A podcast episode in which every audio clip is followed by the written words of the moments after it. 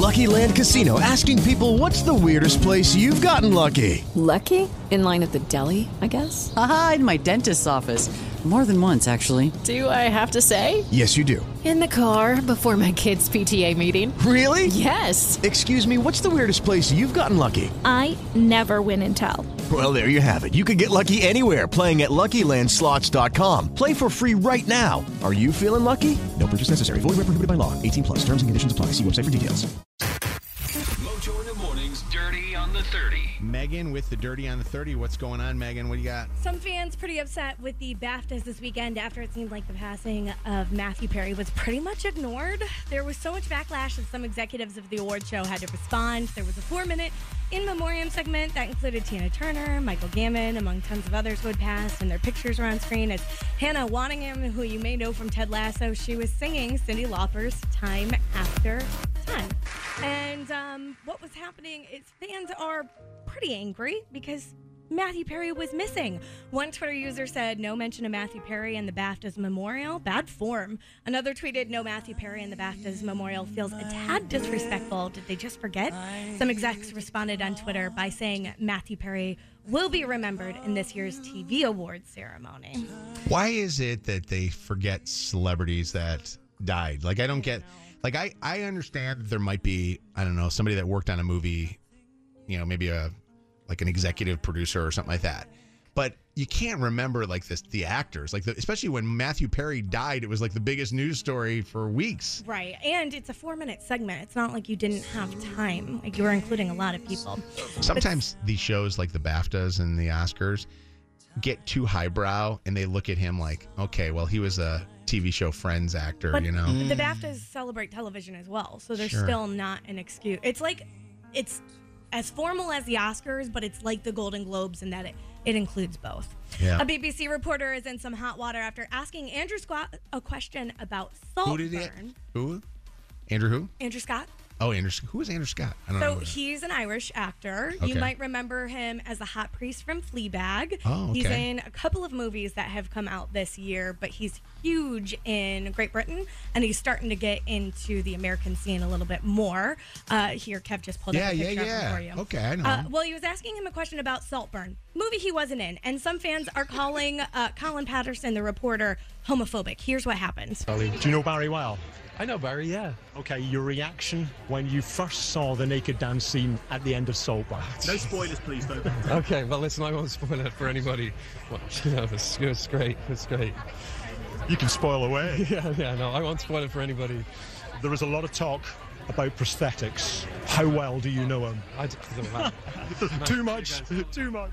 The reporter had clearly made Andrew Scott very uncomfortable with this question, alluding to the fact that Andrew Scott had seen Barry's nude body in person before. But the weird part to me is that Andrew actually gives him an out in the questioning and he tries to move on, but the guy just won't let it go. People online are pissed with one Twitter user writing, This is frankly disgusting. Andrew Scott is there to support his God. multiple nominated films, and this is what you ask. Then he looks visibly uncomfortable, and the guy still carries on. Truly horrid. Neither if the they heard half the interviews we did back in the day, oh my god. yeah. Neither the BBC or the reporter have made public statements yet.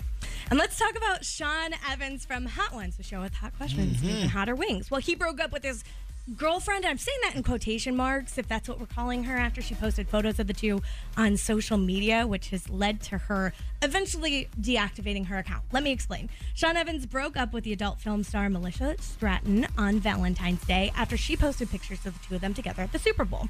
She then put him on blast for breaking up with her multiple times before deactivating her account by getting backlash from the public. Turns out they had only started seeing each other in person in late December, early January, so he didn't want the public to know yet. When she posted the photos, that was enough for him to call it quits, and she really didn't like that. Sean Evans has not addressed the relationship or the breakup at all, so to me, she's the one that's just looking crazy here. And then finally, this is like a wild story. There was a fake Vogue site online that was targeting uh, up and coming fashion designers. One designer has come out and said that she received an email from this fake Vogue about a supposed Netflix show that was being made about up and coming designers. The show was supposed to be a docu series about brands and their stories, their interactions with customers, and the teams behind the brands. But the designer said things were getting suspicious when the site started asking for money via PayPal. The site has now been taken down. Vogue has confirmed that the brand has no involvement with a Netflix show or with the fake site. You can check out. What all- did they do on it? Did they do anything that was bad? They were just trying to get money from people. It, it was like a Oh. big money scam. interesting. Yeah. By the way, anybody that's giving a site money, you know what I mean? Like, Well, that was her red flag. As soon as those emails Yeah. started coming in asking for money, she pulled out. But she said she was super frustrated because up until this part, she was sending in photos and videos and like bios about her and her team. Like she was really involved Oh, okay. in the process. Coming up in uh, trending news, uh, there's a story about a woman who is like the investigative reporter for one of, I think, the New York Times or something like that.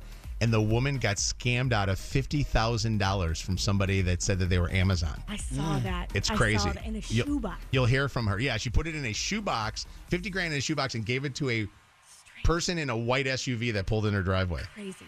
You can check out all of today's dirties by catching up at the Mojo in the Morning podcast on the free iHeartRadio app or the dirty page at mojointhemorning.com. Nice job. Get more dirt at mojointhemorning.com. Mojo in the mornings, dirty on the 30. I almost fell out of my chair. This thing like leaned back all the way. What- who- somebody, somebody messed with my chair. Lucky Land Casino asking people what's the weirdest place you've gotten lucky? Lucky? In line at the deli, I guess? Aha, in my dentist's office.